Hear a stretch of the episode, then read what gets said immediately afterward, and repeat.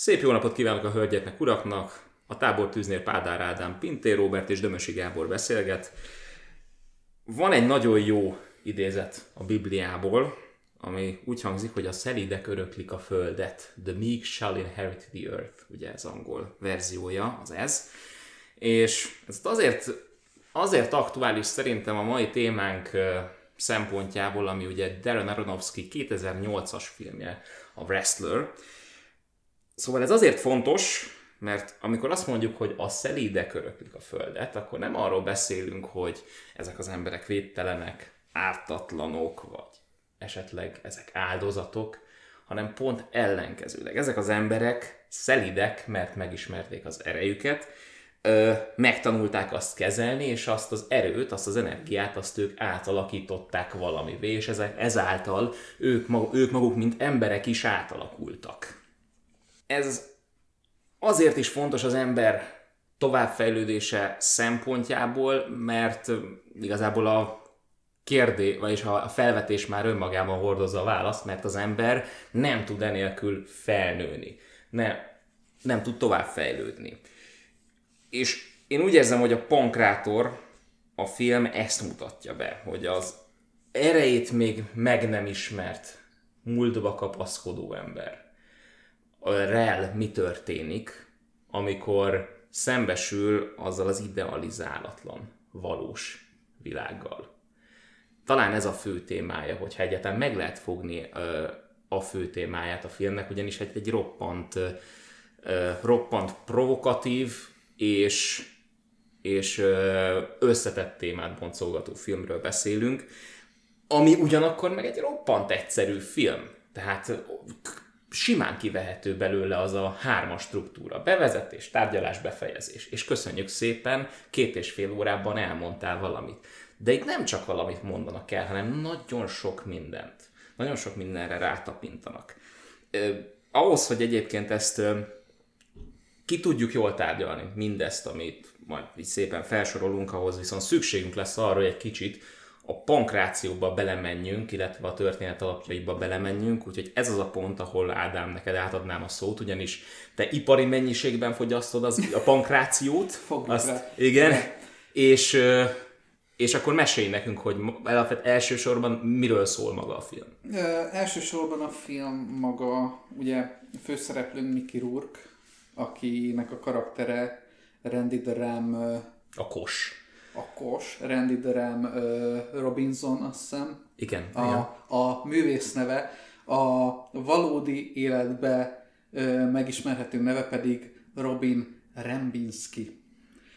Ami már egy ilyen érdekes áthallás, kettősség, mert alapvetően egy ember történetét ismerjük meg két név alatt, de úgy, úgymond két személyiségben. Tehát Randy Ram Robinson egy rettenetesen ismert, szeretett, elismert, bálványozott férfikép a pankrátorok és a pankrátor rajongóinak, pankrátorok, tehát a pankráció rajongóinak a, a, a körében. Míg Robin Rembinski egy ö, 80-as években ismert, és azóta ö, igencsak elhasználódott és kiégett bolti dolgozó, aki rettenetesen képtelen szociálisan beilleszkedni a társadalomba, és egyáltalán e- normális emberként funkcionálni. Nagyjából ezt mutatja be szerintem a film alapvetően. És igazából, ahogy elkezdjük, már a, már a főcím egy, egy eléggé meghatározza ezt a, tehát megalapozza ezt a hangulatot, ahogy végignézzük ugye a 80-as évek je- 80-as évekre jellemző, az akkori pankrációra jellemző hatalmas kirakott szórólapokat, ahol Randy Derem Robinson és a, és a híres ajatolla egymás, a két hatalmas titánja a 80-as éveknek megküzdenek egymással, és, és utána hirtelen váltunk egy képre, ahol, ahol meglátjuk a jelenkor rendiét. Alapvetően a pankrációnak megvan a, az úgynevezett szakralitása. Tehát az a durva, hogy ez egy, ez egy baromi ipari dolog, de eszméletlenül úgymond ha olyan szempontból nézzük, rettenetesen szakrális, megvannak a hagyományai, megvannak azok a szimbólumai, emberei, figurái, akiket rettenetes módon tisztelnek. Alapvetően ugye ez egy amerikai műfaj, vagyis hát eredetileg, eredetileg ugye Görögországból jön a pankráció, de, de mint szórakoztatóipari műfaj ugye a WWE révén lett rohadtul ismert a 60-as, 70-es, 80-as években, és az a, a, akkori, tehát az akkori érának a pankrációja az, ami alapvetően elkezdte meghatározni ezt a, ezt a műfajt. És az akkori az akkori pankrációnak a, a személyiségei, ezek a tipikusan ö, fenegyerek stílusú, nagyon amerikai, nagyon vidéki rednek, de nagyon menő, mint a motoros bandáknak az alakjai, tehát ez a, ezek a tényleg igazi amerikai kemény fiú karaktereket próbálták előadni, és ez természetesen akkoriban azzal járt, hogy ahhoz, hogy ezt az extravagáns személyiséget föntartsák, ehhez folyamatosan ilyen állapotba, de folyamatosan próbálták élvezni, hajtani az életet, a jelenbe élni, nem gondolva a jövőre, folyamatosan tehát egy olyan, egy olyan mának élő emberekről beszélünk, akik mostanra eb- már nem tudnak a mának élni, mert olyan durva szinten már elment az a bizonyos ma, az a nagy fiatalság, amiben tudtak a mának élni, és, és az a fajta élet nem összeegyeztethető azzal a bizonyos öregkorral, ami, amitől félnek, és amit, amit nem mernek elfogadni. És az a rengeteg sok kencefice, amit magára ken, a, például Randy még ott a, a bevezető, bevezetésben. Babaolaj, túls, mit tudom én, ugye ez a, a haj, ugye be, beszínezi a haját, hajfestés, hajlak, szoláriumba megy, stb.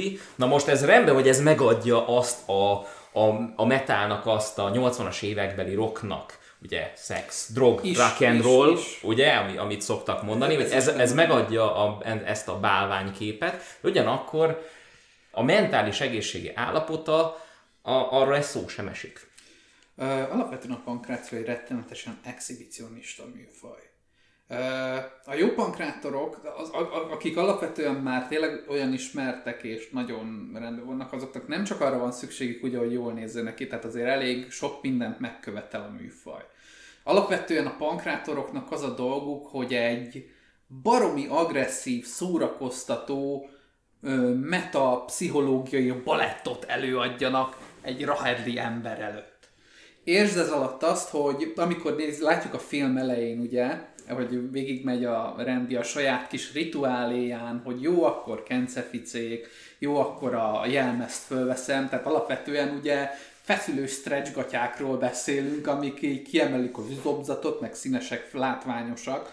E-, ennek a, ennek a szakrális metódusnak, amit végre zajlik, ennek ugyanúgy része az is, hogy ugye ott az elején az öltözőben az éppen egymással, akink majd egymás ellen meccselő úgymond versenyzők, ők ők ott a háttérben szépen megbeszélik, hogy jó, igen, tudom, neked mondjuk a térdet kevésbé bírja, mert egy, kettő méter 10 centi vagy, tehát a térdedet nem lenne jó kirúgni, jó, akkor figyelj, befogom a nyakadat, és akkor majd. Tehát szépen megbeszélik a koreográfiát, hogy mi az, ami alapján összerakják ezt a műsort, de alapvetően ez csak egy nagyon pici része annak az egész performance-nak, amit leművelnek.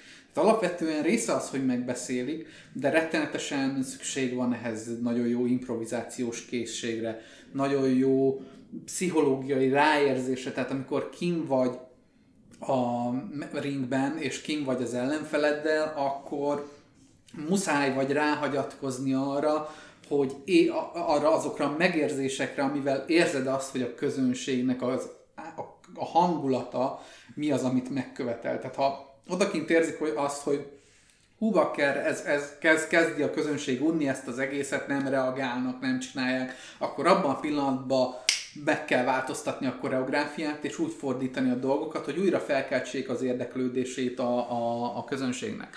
Alapvetően rettenetesen az érzelemre dolgozik ez az egész műfaj. A pillanatnyi rohanás érzésére, a, az tipikus szuperhősös, katartikus klimaxokra és tetőpontokra, a nagyon extravagáns ellentétekre, a, Na, a jónak és a gonosznak na, a harcára. Ez az, de itt a probléma, ugye jónak és gonosznak az ellentétéről beszélünk. Nincs igazából helye árnyaltságnak.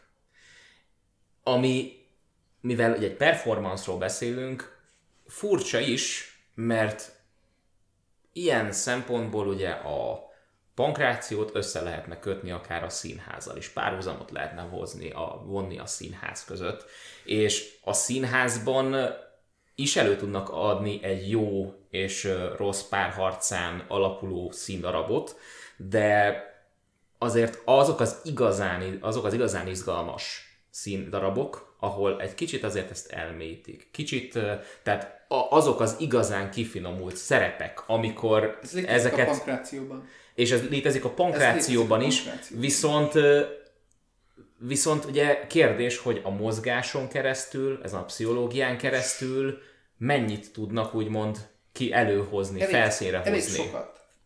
Elég sokat. Tehát az az érdekes, hogy alapvetően ez nem csak mozgáskultúráról szól, nem csak külsőségekről szól, szól az előadásmódról, szól a karakterekről. Tehát alapvetően ezzel az egésszel, tehát akkor azok, azok a azok a pankrátorok és azok a meccsek általában a legemlékezetesebbek, ahol a karakterhez, illetve a karakterek által elmesélt történethez nagyon jól el, le, lehet kötődni. És itt akkor végre be tudom kötni azt, amitől féltem, hogy nem tudok elmesélni, mert nem illik bele a struktúrájába a dolognak. Rettenetesen pszichológiai színház az egész. Tehát alapvetően a meccsek révén, illetve a promók révén, amit általában a karakterek előadnak mondjuk egy-egy interjú során, vagy mondjuk Twitteren leírják a dolgaikat, vagy bármi, kicsit meta az egész. Tehát alapvetően ők megpróbálnak a valóságban fölépíteni egy fiktív karaktert, aki aki a valóságban mintha létezne, tehát ugyanúgy van neki egy Twitter fiókja, ahol kommunikál, ami mm. történik vele, azt hírként leközlik általában hírportálok, stb. stb. Tehát egy ilyen lényegében egy celebritást építenek fel magukból, aki nem létezik, mert azokat mind maguk építik fel, nem történnek meg azok a dolgok, de a sztori vonal megkívánja a, a modern világban ugye ezt szoktuk nevezni personának, amikor, így van, így amikor van. kell az a így csatorna, az a szócső, az, vagy az a, egyetlen az a cső, az a csatorna, amin keresztül ide-oda áramlik a a, az információ, a hírek, mind, minden, amit ugye kiadunk magunkról, vagy befogadunk, és olyan pufferzónaként is funkcionálnak. Tehát valamennyire felfogja a, azt az iszonyatos, mondhatjuk ki nyugodtan, le, mentális és lelki ostromot, ami kívülről a külvilág felől jön be, hogyha ezt rosszul használja az ember, akár működhet falként is. Ez viszont az embernek a teljes elszigetelődéségevel járhat. Ez, ez az egész felépítés alapvetően innen ered, mert a pankráció ezt már a 80-as, 70-es évek óta alkalmazza a televízió révén.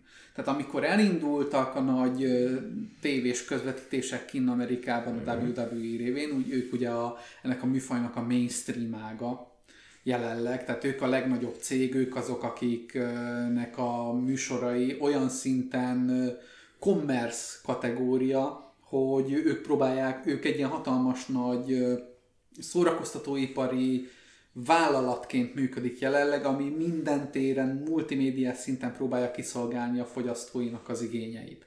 Tehát mindenkinek megpróbálnak megfelelni, mindenkit megpróbálnak lefedni, és ezáltal egy olyan commerce dolgot próbálnak csinálni, ami nem feltétlen szólítja már meg a, a kemény magot.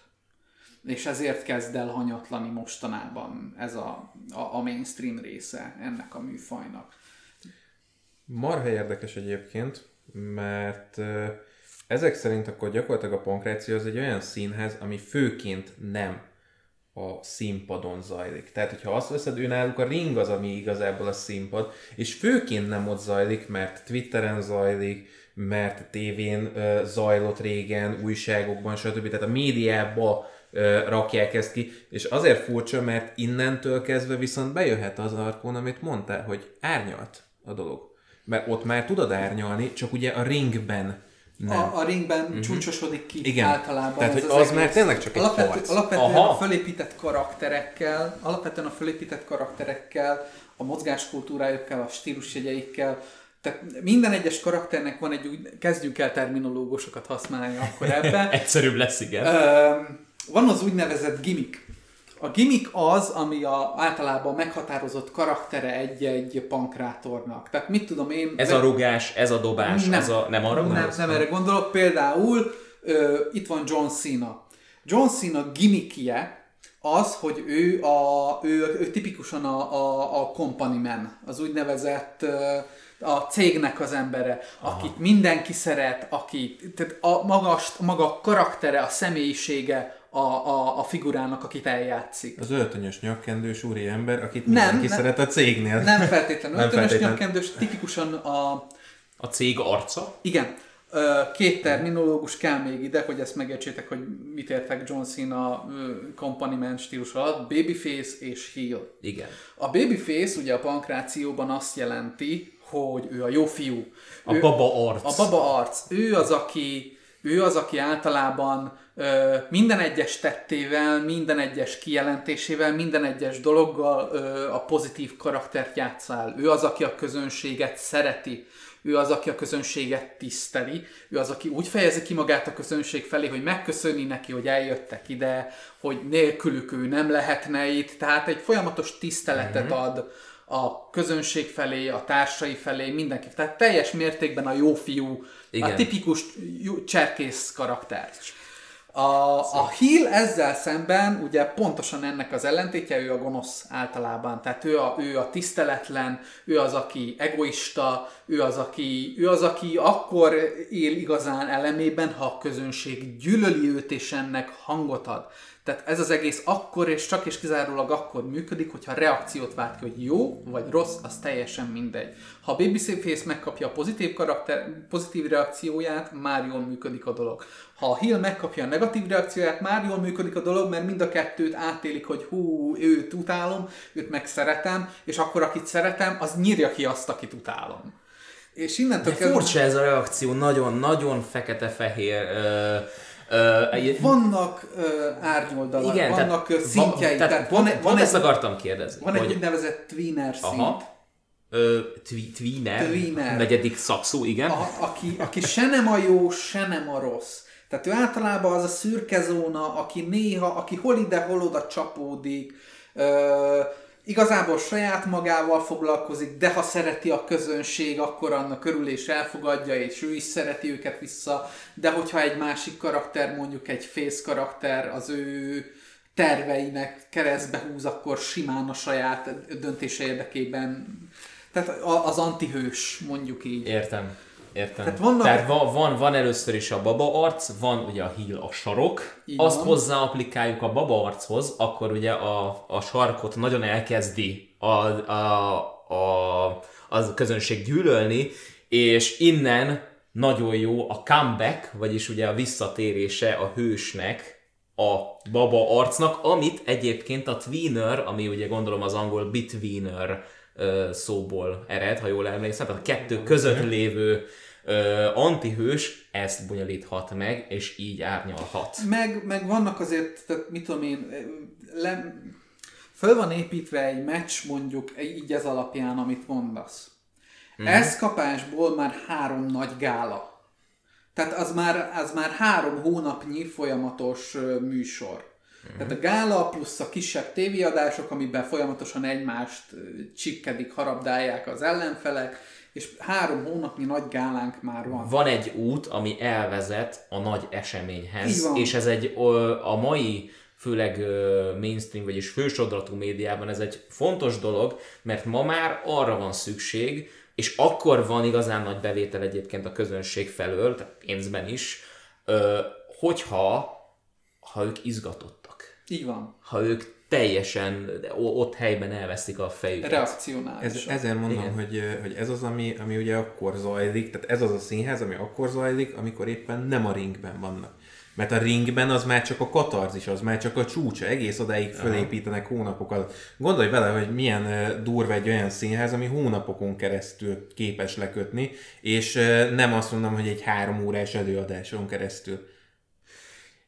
veszélyes, mint a, mint a jóisten. Tehát gond, gondoljunk csak bele. Tehát itt jön az, hogy a, a színház, az illúzió teljes egészében hát nem is teljes egészében, de újra és újra és újra át, át szivárog a, a valós térbe, és ezáltal kelt bennünk olyan illúziókat, amik ö, könnyen úgymond tévútra vezethetnek, és innentől kezdve a pankrátornak, mint filmek egyébként meg is van a, az alapkonfliktusa, amit ki akar tárgyalni. Olyan, olyan fajta elkötelezettség szükségeltetik ehhez, mint amit mondjuk a Nolannek egy másik filmje mutat be. Christopher Nolan? Christopher Nolannek egy filmje mutat be, amit Prestige néven A tökéletes trükk, tökéletes 2005-ös. trükköt, ahol ugye ugyanezt játszák el a bűvészek.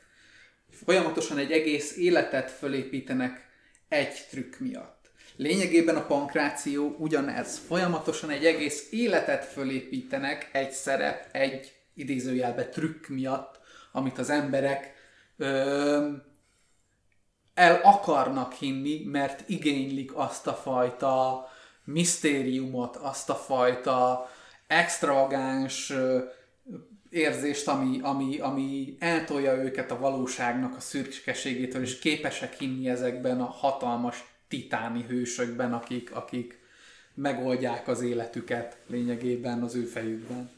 Na, e- és, és itt a kulcs szó. Tehát ö, az emberek titánokat akarnak látni, de olyanok valójában ugye nincsenek. Tehát És, és itt, és itt pro- probléma keletkezik, Nem feltétlenül mondanám egyébként, hogy nincsenek, csak addig, amíg a pankrációban ezek jól elkülöníthetőek, megvannak neki a körvonalai, megvannak neki a, a, a formái, hogy, hogy mi az a titán, azt könnyen be tudod határolni, mert azt látod magad előtt, addig, hogyha az utcán szembe jön veled egy olyan ember, aki egyébként egy titán, nem fogod felismerni, mert, mert nincs meg ez a körülhatároltsága. Mert nem tudod behatárolni, hogy ő azért csinálja ezt, mert. Mert ugye egy ember nem így működik, egy ember ennél sokkal bonyolultabb. És ugye a, ponk- a pankrációban én mondjuk ezt látom egy, egy érdekesnek számomra, hogy, hogy fölállít ilyen karaktereket, fölállít ilyen titánokat, és, és utána ezek a karakterek ö, kiszolgálnak egy, ö, nem is azt mondanám, hogy egy ízlést, hanem egy igényt. Egy igényt. Azt, hogy az emberek lássák maguk előtt ezeket a példákat. Viszont ö, a Pankrátor című film, az meg pont arról szól, hogy milyen az, amikor, amikor megunod ezt a karaktert. Illetve nem is az, hogy megunod, mert te kapaszkodsz hozzá, nagyon bele vagy gabajodva abba a szálba, amit létrehozta egy életen keresztül, viszont már a tested nem bírja, már ö, mentálisan nem tudsz olyan gyorsan ráhangolódni, tehát hogy megvan ez a, a korlátja, amíg, amíg ezt el tudod vinni emberileg. Mert akkor most már, hogy a titánokról beszélünk, akkor beszéljünk egy kicsit a sztoriról is. Tehát van ennek a rendinek egy lánya, aki, akivel mondjuk úgy, hogy megszűnt a kapcsolata. A, a, A, a, úgy tényleg meg. de igen, Ténylegesen. Konkrétan. Na most a, az a, anya már sehol nincsen. Ne, Egy felnőttről nőről beszélhetünk lényegében, mert egy saját ö, egzisztencialitása van, egy saját élete van, egy saját párkapcsolata, egy saját szituációja, amiben de él. még iskolás. Tehát, tehát még nem az a teljes Már a egészében. függetlenedés felé halad. Igen, de még nem teljes egészében teljesen. felnőtt nő, és hát nagyon is szüksége lenne egy apa képre, egy apára, ha úgy vesszük egy titánra. És érdekes, hogy ugye Randy még, még, mégis úgy döntött, hogy nem ö, e felé, e felé a cél felé kormányozza az életét. Az energiáit nem az a, abba öli bele, hogy ő tényleg egy, a, a, a lánya számára legyen egy titán, hanem mégis azt mondta, hogy nem, a közönség lesz a családom, és a számára leszek titán. Na most mi Ez, történik? Ez az a ponton nem feltétlenül értek veled egyet, Igen. hogy a lánynak szüksége van egy tényleg az apjára. Én, én ebben a helyzetben pont azt láttam, hogy, hogy eltelt az a bizonyos időszak már, és megtörténtek már azok a hibák, és kudarcok, és csalódások, és végzetes dolgok, amik törötté tették azokat a dolgokat, amik eltörtek, és a sztori szerint én inkább azt láttam, hogy azzal nem volt képes egyikük se szembesülni már, hogy igen, ez már eltörött, én már nem az a gyerek vagyok, hanem én már egy felnőtt nő vagyok, már neki van, ugye a lánynak már van egy barátnője, neki van egy élete. Oké, okay, hogy diszfunkcionális, de jelenleg ő egy diszfunkcionális felnőtt. És ezt már nem tudja az megoldani, hogy újra megérje a gyerekkorát, mert annak már vége. Ugyanúgy, ahogy a rendinek is úgy mond, az idézőjeles gyermekkornak. Igen, az a 20-as, 30-as évek, amiket vége. ugye megélt, és ugye a a kos volt, az is már ugye el, elszállt már rég. Igen, ezzel egyet értek, és itt jön be az, hogy valamiért Rendi mégis ezt választotta, hogy ő inkább a, közön, a közönsége lesz, úgymond a családja, és mégis milyen furcsa, ha, ha a családunk, most a tradicionális értelemben vett családunk számára akarunk úgymond titán lenni, és ennek áldozzuk be az életünket, az valamiért működik. De amikor azt mondjuk, hogy en, ennek áldozzuk be, a, be az időnket, az energiánkat, akkor itt azzal szembesülünk, hogy valami nagyon félrecsúszik, valami nagyon nem sikerül. Valamiben valami nagyon kiégünk, és, amik, és a, a, abban a pillanatban, amikor a, a testi fájdalmak, a, ki, a kiégéssel szembesülünk, és ennek jeleit kezdjük mutatni, akkor már nem vagyunk hasznosak, már nem vagyunk értékesek. Tegyük már... hozzá, ez Rendinek nem a saját döntése volt. Tehát a film eleje úgy indul, hogy Rendi még mindig ugyanúgy elmegy az ROH-nek, meg a CZW-nak a meccseire. És uh, ugye megbeszélik a mérkőzéseket, lemennek a meccsek, és amikor ez a szívrohamos buli lezajlik, előtte a CZW-nál, ami, aminek a, ami a Combat Zone Wrestlingnek a rövidítése, ez egy amerikai indie pankrációs szervezet, ami tényleg létezik. Ami tök érdekes a filmnél, hogy ők folyamatosan, tehát a benne lévő szervezetek és a rendi mellett lévő pankrátorok egyébként mind valós személyiségek, és tényleg mérkőznek. Amikor ez a szívroham ugye lezajlik Randinél, ő egy Necrobutcher nevezetű hardcore pankrátorral mérkőzik éppen, aki egyébként tényleg egy valós hardcore pankrátor kinn Amerikában, a hardcore pankrációról ugye azt kell tudni, hogy azzal ellentétben, hogy azt mondogatják, hogy oh, a színház, tudom, nem is fáj, mit tudom én, a hardcore pankrációnál elég durván brutális nagy vérveszteségekkel, nagyon ö, gór szinten tolják a pankrációt, nem tudom ezt hogy tudnánk szépen. Hát figyelj, az alappankráció, az alappankráció az, ahol tényleg egymást verik PP egy ringben. A hardcore pankráció ezzel szemben az, amikor asztalokkal, székekkel, szöges dróttal, szögbelövővel, Tükörlap. tükörlappal, mindennel, ami, amit elérnek, ö, verik egymást. Kínozzák el. Igen, inkább, inkább na, azt mondanám na de, én is. És akkor megint ott tartunk, hogy az egyik,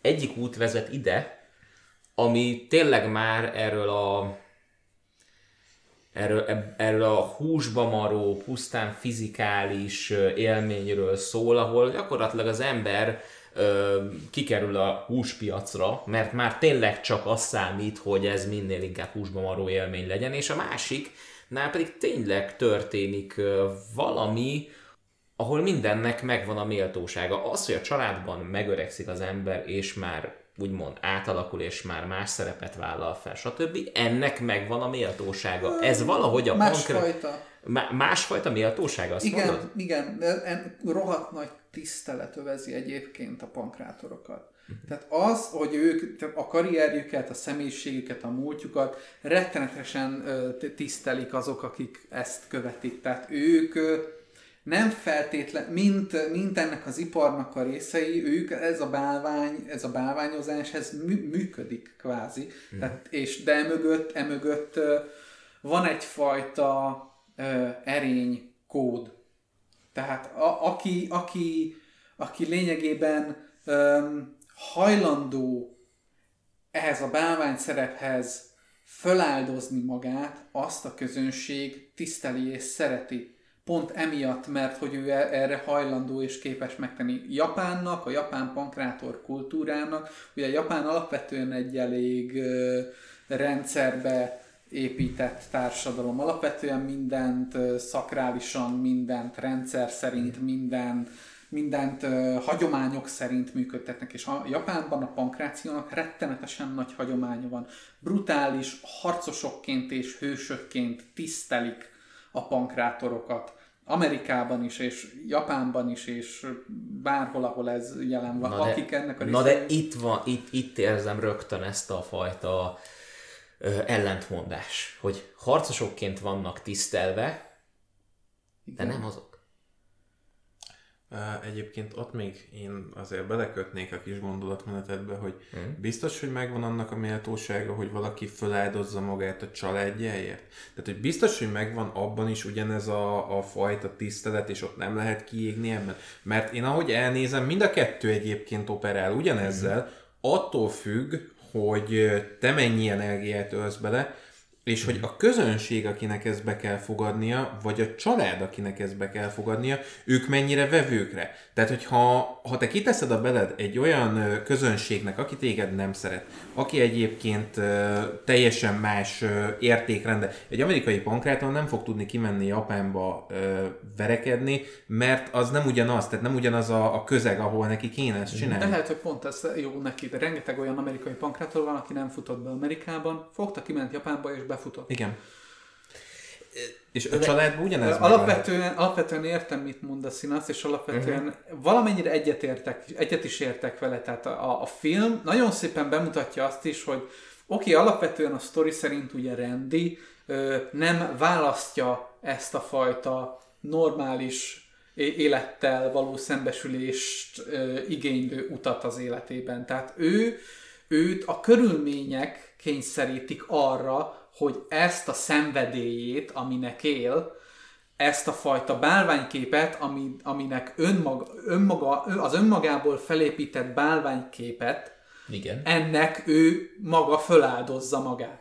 Na most, ha alapvetően azt nézzük, akkor a családnál ugyanez megvan. A családi szerep, amit magadra vállalsz, és nem a tied, az az apa szerep, az a, az, a, az, az anya szerep, az a szerep, ami úgy érzed, hogy nem te vagy, és azt vállalod, az is egy ugyanilyen belőled felépített bálványkép, aminek föláldozod magad. Ez, ezt aláírom, viszont én azt látom itt a pankrációban, hogy a, az ottani bálványképet, azt meg kell tartanod azt az életed végéig. Itt is már erről van szó, ez a film ezt mutatja be, hogy Randynek ugyanazt a 30 évvel ezelőtti bálványképet kell hoznia, újra és újra be, ö, fe, ö, át akarja élni a, a közönség, mindig újra és Igen. újra ugyanazt, és a családban viszont van egy ilyen átalakító energia, ahol a, a szerepek megváltoznak. A, a, a, az apából Ez, lesz... ez szerintem a rendszer függvénye. Attól függ, hogy milyen családban vagy, és attól függ, tehát ehhez hozzátartozik az is, hogy hogy, hogy a mostani időszakra azért rettenetesen sokat vált. Tehát ez annak a korszaknak az eredménye, ami, ami rendi lett. A jelenlegi pankráció ezeknek a hibáiból tanulva Igen. rettenetesen durván próbál odafigyelni és védeni ezeket az embereket, hogy ne jussanak el erre a pontra. Ö, most, már, most már van esetleg egy, és ez erről viszont én nem tudok, viszont ez az, amit így a pankrációban, így a film láttán kicsit nehezményeztem, vagy legalábbis kivetni mert valóak. főleg az indi részét, tehát csak és kizárólag az, indi részét Tehát amikor mutatják arról be. beszélünk, hogy indi része, akkor ugye az a független... Ö, a kis szervezetek, kis szer- a, igen. a regionális szervezetek, azok, akiknél nincs pénz, akik nem futottak be annyira, Mhm. akikre nem lehet annyira. Tehát lényegében a freelancer életmódot, Szabadúszó. a szabadúszó életmódot mutatja be, ahol csak és kizárólag magadra vagy hagyatkozva, hogy eljuss arra a pontra. Tehát megint jövök a terminológusokkal. Figyelj, alapvetően- ne, ne, arra, hogy pá, ne arra, hogy Pádi, mielőtt még jössz a terminológusokkal, csak be akarom fejezni a gondolatmenetemet. Tehát, hogy a, a, amikor arról beszélek, hogy a, nem látom az, átalak, az átalakulást a pankrációban, a, azt én úgy értem, hogy a családban rendben, hogy felválasz, felválasz egy szerepet, de mondjuk annak a szerepnek egy 10-15-20 év múlva ö, azt, te, azt a szerepet te úgymond bevégezed, és felveszel egy új szerepet. De itt nem látom ezt a pankrációban. A közönség ö, folyton a, a kost, mondjuk e, a filmre visszatérve, a kost akarja. És a kost akarja megtapasztalni ugyanazt a kost újra és újra és újra, mert nem tud be, be, betelni vele, egy falánkságot érzek a közönség irányából erre, ahol állandóan úgymond fel akarják zabálni ugyanazt a performanszot, ugyanazt az embert, és éppen ezért ez a rendi, ez a kos, ez így úgymond ki, ki lesz űzve így ebből a szempontból a húspiacra. És hova is kerül egyébként a film második felébe? Hát a húspultba. Az milyen ez szép a... áthallás, igen. ezt nem vettem észre. Igen, azt És be, amikor így ö, gondolkodtam a filmen, akkor így eszembe jutott, hogy igen, ez, ez gyakorlatilag az, hogy újra és újra és újra, és nem tud az ember bele vet, vele betelni, és ö, hozzákötném ehhez, van a filmben egy ugyanilyen áthallás a, egy másik karakterrel, ugye a Cassidy. A Cassidy-vel, így van, aki egy uh, rúttáncos, uh, hát striptease táncos, striptease, striptease és rúttáncos, abba, abban a klubban, a, ahová a rendi szeret járni. És neki hiába ugye ő is már megvan 40-45 éves, ugyanúgy el kell adnia magát, de már nem megy. Már, már nem megy. Ez viszont az ő döntése. Ö, itt most nem is a döntésekről beszélek, csak az, hogy ugyanoda kerül mind a két Persze. ember, és, és milyen furcsa, a férfi az sokkal inkább röghöz kötött, hozzá van kötve ez, a, ez az egészhez, ehhez a, ez az élethez, ez a bálványhoz, viszont a nő bármelyik pillanatban ö, kisétálhat onnan. Szerintem csak Cassidy nem jutott még el addig a pontig, amíg... Nem jutott, de úgymond el, eljut, de eljuthat, tehát úgymond eljuthatna addig a pontig, viszont Randy úgymond eljut addig a pontig, de mégis vissza van húzva oda. Ezzel szemben Cassidy ott van, és ő, ő meg nem jut el addig a pontig, pedig pedig nagyon könnyen megtehetné, hogy nem a testét adná el nap, mm, mint nap. A különbséget én abban látom, hogy Rendit a körülmények kényszerítik erre rá, maga a szívroham. Tehát, hogy onnantól kezdve, oké, okay, hogy ebbe, ebbe mm-hmm. úgy érezzük, hogy benne van az, hogy jaj, szívroham, akkor elkezdem keresni a családomat, de ő nem azért keresi a családját, mert hiányzik neki a családja, hanem azért, mert a szívroham rákényszeríti, hogy ő nem pankrálhat többet. Valamivel megpróbálja kitölteni és helyettesíteni ezt, mert nem tud mit csinálni. Aha, tehát magyarul érzelmi biztosíték volt számára a pankráció, Igen. ahol úgymond nem kellett szembesülni a, a való világnak a, a fájdalmaival. Ezért is mondja a film végén, hogy ideben a ringen belül engem nem tud bántani semmi és senki. És akkor itt megkérdezhetjük, hogy akkor Cassidy viszont ö, miért, mi, miért marad ott? Tehát ő miféle érzelmi, vagy nem is érzelmi biztosítékot kereső ott? Nem tudom, hogy Cassidy a végén visszamegy Azt tudom, tehát a film addig mutatja ugye csak, hogy Cassidy Aha. elmegy. Tehát igazából szerintem itt nyitva marad a kérdés, hogy Cassidy ennek a mintának az alapján eljut-e arra a pontra, hogy ő azt mondja, hogy Bakker, látom, hogy mi lesz velem, rendin keresztül, ah. hogy, hogy mi fog történni velem, hogyha itt maradok, és ezt csinálom És mi tovább. vár a fiamra? És mi Oly. vár a fiamra? Így van.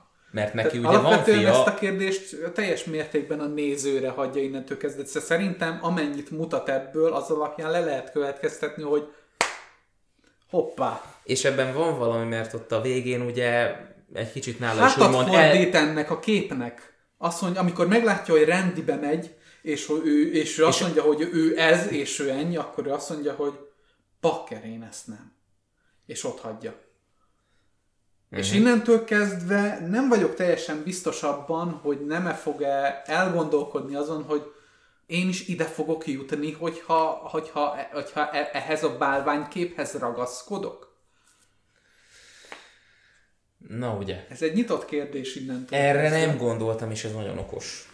Ez egy kicsit vissza, visszábugorva, mert azért még vannak részei a filmnek, azért- amiket azért- annyira nem tárgyaltunk azért, ide, még azért még tegyük hozzá, amit akartam Igen. mondani, hogy, hogy ez a fajta mentális probléma, amit a rendi közvetít, ez specifikus. Tehát a Cassidy-nél azért nem jön ki erősen ilyen durván, mert, mert a striptease táncos ö, iparról van szó. Tehát a pankrációnak azért benne van nagy... Nem, nem akarom azt mondani, hogy az jobb, mert ez hülyeség. Másfajta képpen szar. De alapvetően a pankrációnak ugye a, a régi múltjából vannak nagyon olyan ö, problémák, Igen. tehát a, a, régi, te, a régi fajta ö, ipari felépítésének ennek az egésznek a következménye az, hogy vannak ilyen kiégett, kiégett ö, öreg emberek, akik képtelenek ezeket elengedni. Az, meg, meg jellemzően a korszaknak is a, a sajátja. Tehát a 80-as, 90-es éveknek azért, 70-es, 80-as éveknek azért az akkori közhangulat ezekben a, öltözőkben és az emberek között inkább volt az, hogy én vagyok a kemény csávó, én vagyok az, aki... Tehát egy sokkal egocentrikusabb dolog volt. Ez most is ugyanígy megvan természetesen, de alapvetően a köré fölépített ipar sokkal inkább próbálja mentálisan és fizikálisan védeni ezeket az embereket, és szembesíteni ezzel, hogy gyerekek, azért erre figyeljetek. Tehát ö, orvosokkal védik őket, folyamatosan drogteszteknek vetik őket alá, tehát van egyfajta egészségbiztosítási rendszer, ami működik mögötte. Tehát nem véletlen akar minden indie pankrátor bejutni a WWE-be, mert a WWE, mint a világ legnagyobb pankrátor szervezete, az alkalmazottait ipari szinten védi.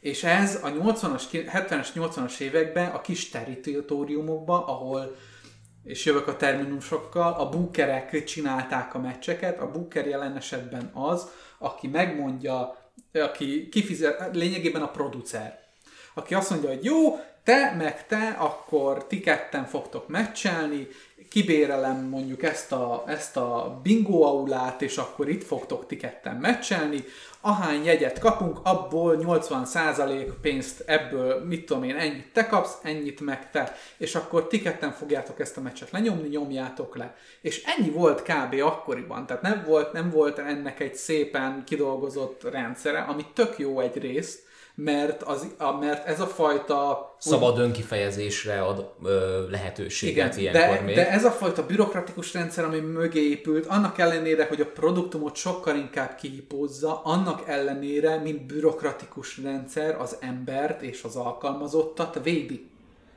És ez fontos jelen esetben, mert nincsenek, a- kevésbé jutunk el arra a pontra, mint mondjuk a 80-as évekbeli pankrátoroknál, hogy akkor, mikor het, eléri a 70-et már mondjuk nem, az már túl sok, tehát 50-65 évet, akkor nem egy agyon használt, kiégett emberről beszélünk, hanem valaki, aki, aki, aki, aki még mindig funkcionális. A jelenlegi pankrátorok közt több olyan ember is van, aki azért csinálja ezt, mert családja van aki, azért, aki már nem azért csinálja, mert ő híres akar lenni. Jó, ez kicsit megint ilyen átfedéses dolog, hogy, hogy lehet, hogy egy picit az egójuknak mesélik, hogy jaj, én, én azért csinálom, mert a család, és valójában azért biztos ott van benne egy kicsit az egó, hogy, hogy, Igen. hogy én vagyok a család fő, és bálványkép vagyok. Tehát itt egyesül ez a bálványkép lényegében mind a két oldalról, mint családapák, és hogy ő a kenyérozó, és ő az a szereplő, az a, az a túlépített szereplő, akit imádnak a közönségbe. De alapvetően a jelenlegi pankrátorok között rettenetesen sok családapa van, akinek családja van, gyereke, és azért csinálja ezt, mert, mert a hivatalos szervezeten belül megfelelő munkakörülmények között ö, megfelelő életet tudnak biztosítani a családjuknak. Anélkül, hogy egyébként tönkrevágnák magukat benne, és a végére úgy néznének ki, mint egy teleszart búváruha egyébként. Mert a, legtöbb, a legtöbb, aki, aki eljut ehhez az 50-55-60 éves korhoz, a pankrátorok közül, hogyha megnézed, a legtöbben borzalmasan néznek ki mostanra, mert, mert egyszerűen nem tudják tartani azt. Tehát már ők ezt nem bírják fönn tartani, mert a testük öregszik, de nem hajlandóak róla tudomást venni. És most azért rengeteg sok, tehát a hivatalos keretek között rengeteg sok egészségprogramot szerveznek nekik, próbálnak erre odafigyelni és így kiépíteni. Tehát ez, ez főleg inkább annak a korszaknak és annak a stílusnak, a, annak, a, annak, a, a, annak a korszaknak a mentalitásának az eredménye. Nem véletlen van az a kocsma jelenet a film végén, amikor Randy és a nő azt hiszik, hogy egymásba szerelmesek, de valójában nem, mert csak és kizárólag egy dolog miatt kötődnek egymáshoz, hogy, bocsánat, kettő, hogy magányosak, és hogy szeretik azt az időszakot, amikor ők a csúcsukon voltak. És, és itt jön egy érdekes mentális dolog be az egész filmbe, hogy ha végignézzük ugye Cassidy-nek a történetét, Cassidy-nek és Randynek a kapcsolatát, nem beszélhetünk szerelemről. Az egész film alatt ö, nem nagyon érzel semmi olyan dolgot, ami miatt tényleges, erőteljes kötődés lenne a két karakter között, azon kívül a félelmen kívül, hogy elment mellettük az idő, és egyedül maradtak. Egy aprócska van a gyereke Cassidynek, azon keresztül elkezdik, elkezd hozzá kötődni Rendi, de ez egy szempillantás alatt kivágódik az ablakon, amint Rendi visszamegy a mérkőzéshez. Bár, igen. És egyébként nagyon durva, mert hogyha megnézed, Cassidy, amikor először találkoznak úgy, hogy nem a bárban vannak, van egy ilyen rideg távolságtartás benne folyamatosan. Az a, az a jelenet, az végig arról szól, hogy, hogy igen, tehát Randy ott van, mint Randy. De a, a tehát Cassidy viszont nem Cassidyként van ott, hanem a családanyaként, aki egyébként ezzel foglalkozik. Tehát ő ki tud lépni a saját szerepéből, Randy nem. Tehát ő, hogyha kilép belőle, akkor rosszul érzi magát. Effektív neki az lett a saját személyisége, amit fölépített a ringben, az vált az övévé, mert a másikkal egyáltalán nem volt hajlandó foglalkozni. Tehát, hogyha megnézed, ott gyakorlatilag helyet cserélt a karakter, és a, a, az, az ember, aki, aki egyébként játsza. És Randy ezzel nem is tud az elején hirtelen mit kezdeni.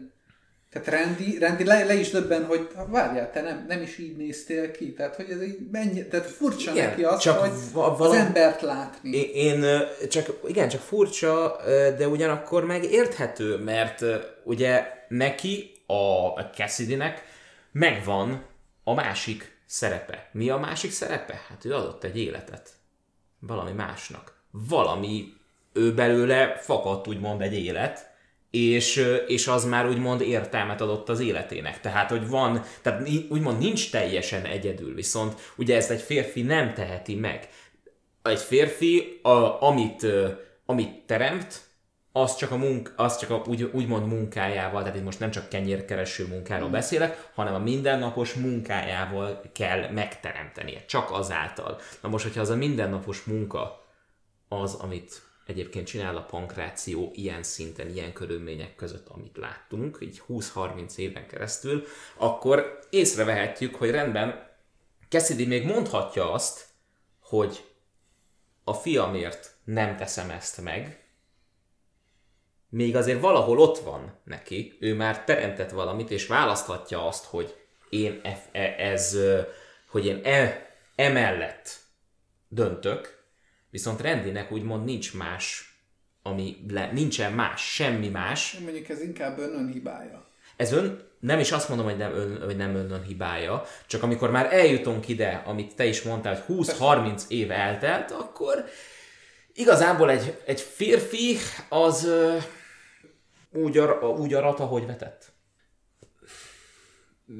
Megvan egyébként a, a maga furcsasága, mert mostanság jönnek ki sorra filmek, játékok, könyvek, mindenféle média foglalkozik vele, hogy egészen idáig a, a társadalmunk felépítése során mi bálványoztuk a fiút, a felnövekvő ö, férfit, aki harcos volt, aki, aki meg, tud, meg tudott küzdeni bárkivel, ezt ö, ezt bálványoztuk igen sokáig, viszont ez amikor véget ér, akkor már most emberek nem tudnak ö, mit kezdeni magukkal, nincs egy kulturális minta mögöttük, Igen. amit föl tudnának ilyenkor használni. És a pankrátor ilyen szempontból ezt rohadt jól bemutatja, hogy milyen az, amikor nem tudsz mit kezdeni, mert már nem vagy kölyök, már ki kellett volna abból nőnöd, már, már minden azt sikoltja körülötted, hogy ebből elég, és ebből lép ki, és kezdj valami mást.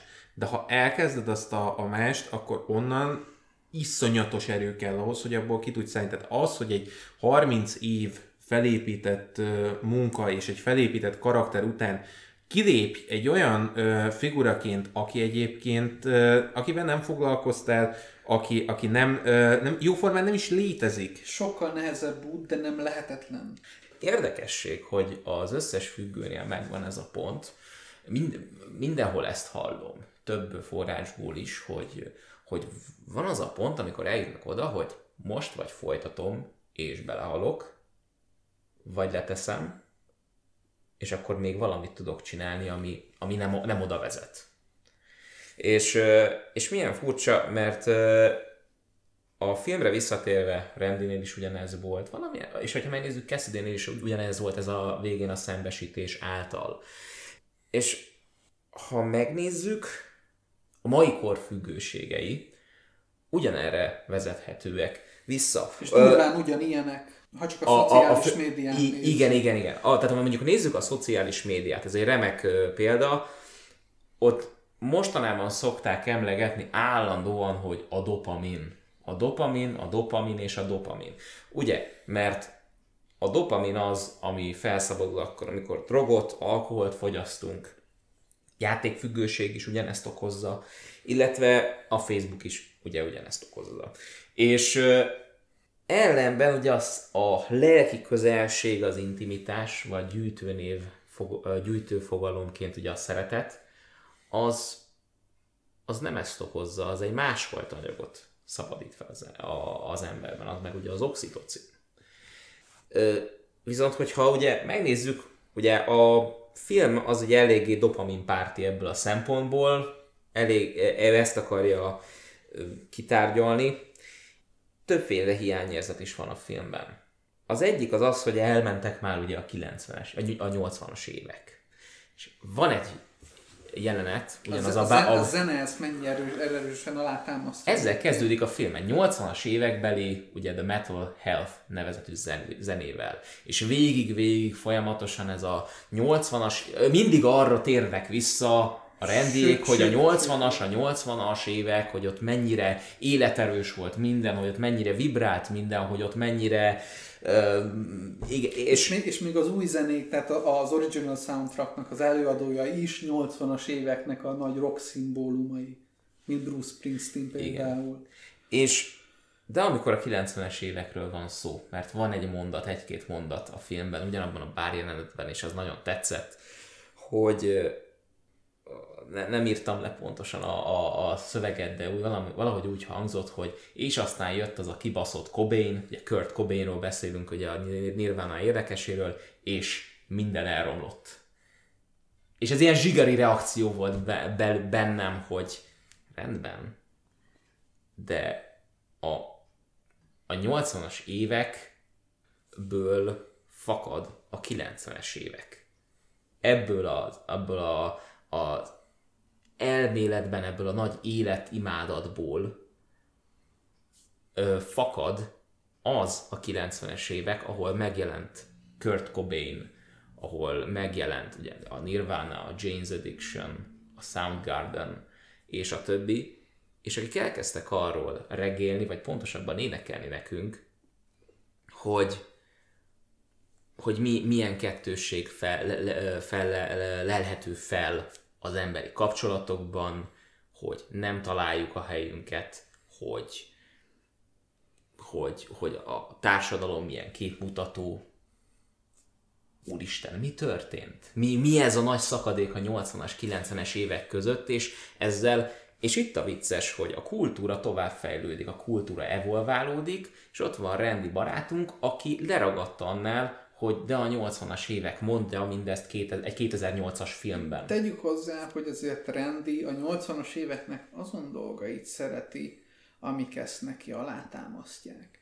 Tehát a 80-as mm. évek zenei kultúrának ugyanúgy részese a New Wave, ugyanúgy részese mind a, az industriál, a grunge, mindazok a dolgok, amik ugyanezt a fajta melankólikus és depresszív, negatív világképet megpróbálja egy, bemutatni és egy kicsit enyhíteni is rendi. Ez szerintem, ez számára nem létezik akkoriban. Tehát nem érzem azt, tehát érdekes példa, amit mond ezzel a rendi, de nem értek vele egyet. Ö, ne, én mert, sem. Mert, mert, mert én ebből azt szűröm le, hogy Randy ezek szerint a 80-as éveket számára az az elnyomott időszak volt, ahol elnyomott minden szart maga mellett, és csak és kizárólag a jó dolgokra koncentrált. És a 90-es évekre kezdett el neki elcsesződni a dolog, és onnantól kezdve kezdte el észrevenni azokat a dolgokat, amik a dolgok mögött voltak. 89-ben, egyébként a sztori szerint 89-ben volt a csúcson, akkor volt az Ayatollah elleni 88, küzdelem. 89, De a 80-as hát, évekre végére. Kb. a pankrációnak az a fénykora, annak az érának az az időszaka, az a fénykora a 80-as évek vége, a 90-es.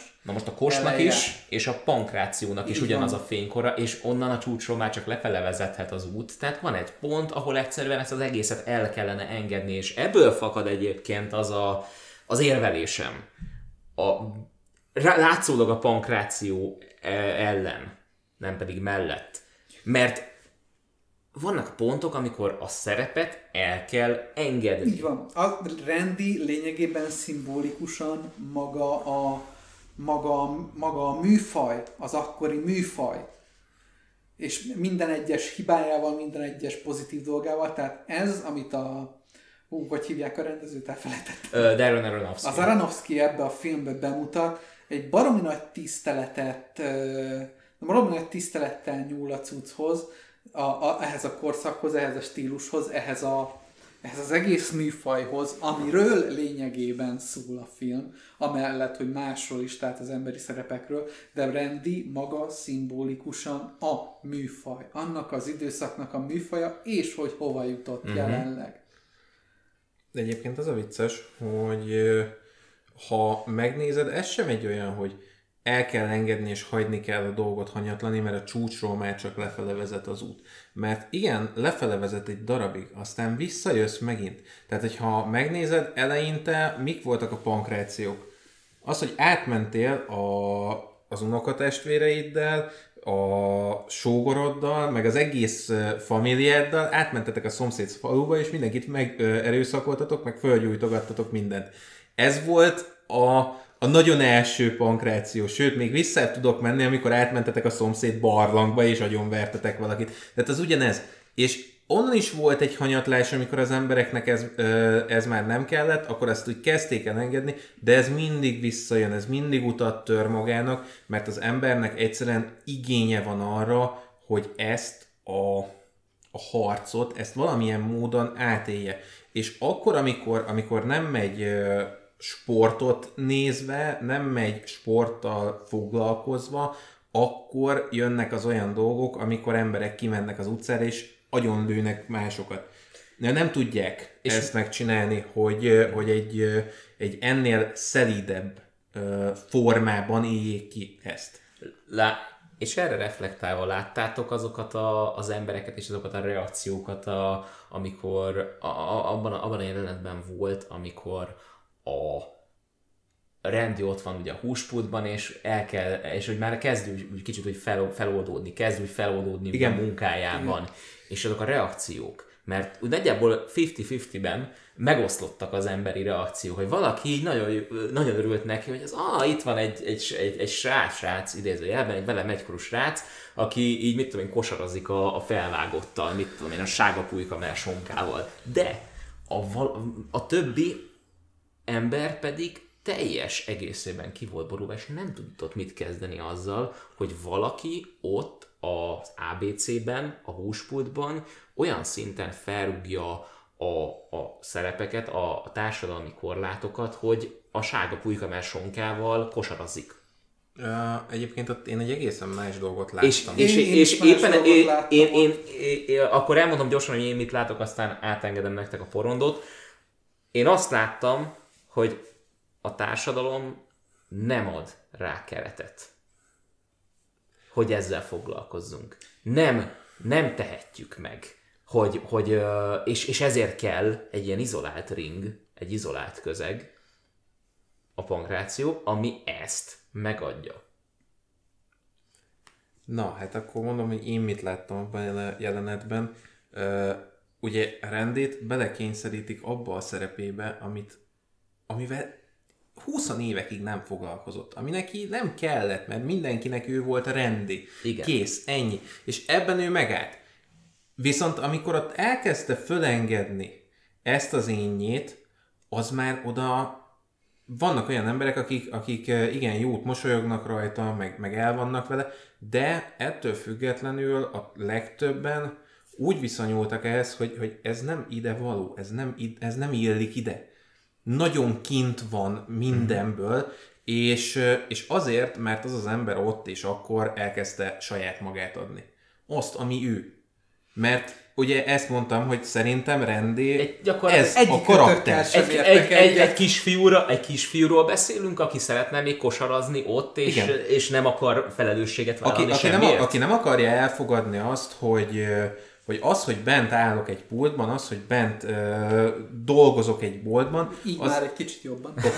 az nem feltétlenül ö, kell, hogy azzal járjon, hogy, hogy búskomor arccal, ö, teljesen elszakadva mindentől, üveges tekintettel adom ki a cuccokat.